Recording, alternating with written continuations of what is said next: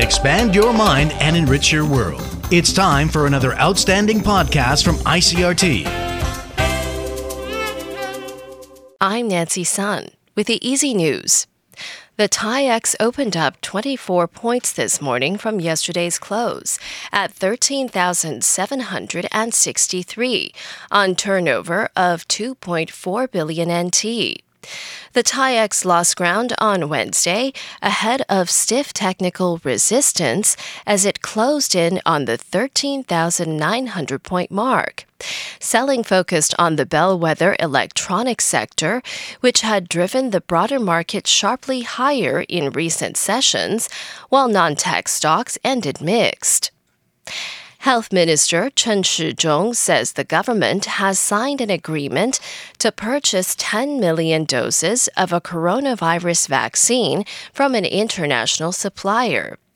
According to Chen, the government had already paid a deposit for the doses, but he's declining to name the supplier, citing the need for confidentiality as details concerning cost and delivery date are still being finalized.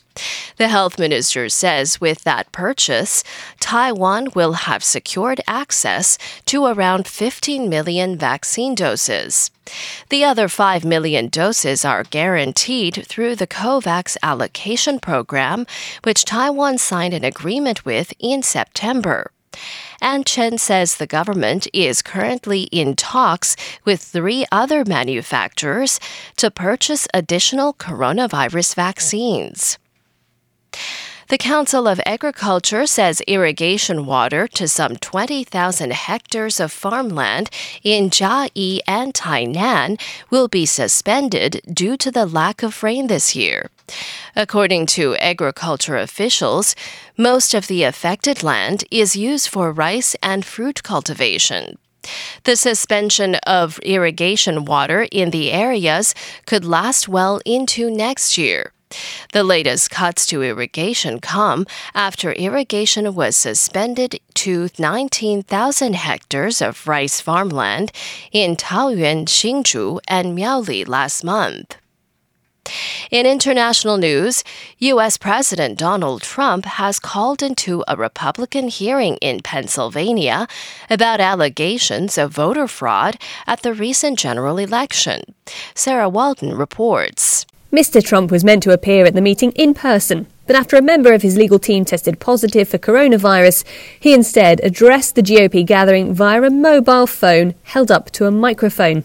This election was rigged, and we can't let that happen. We can't let it happen for our country.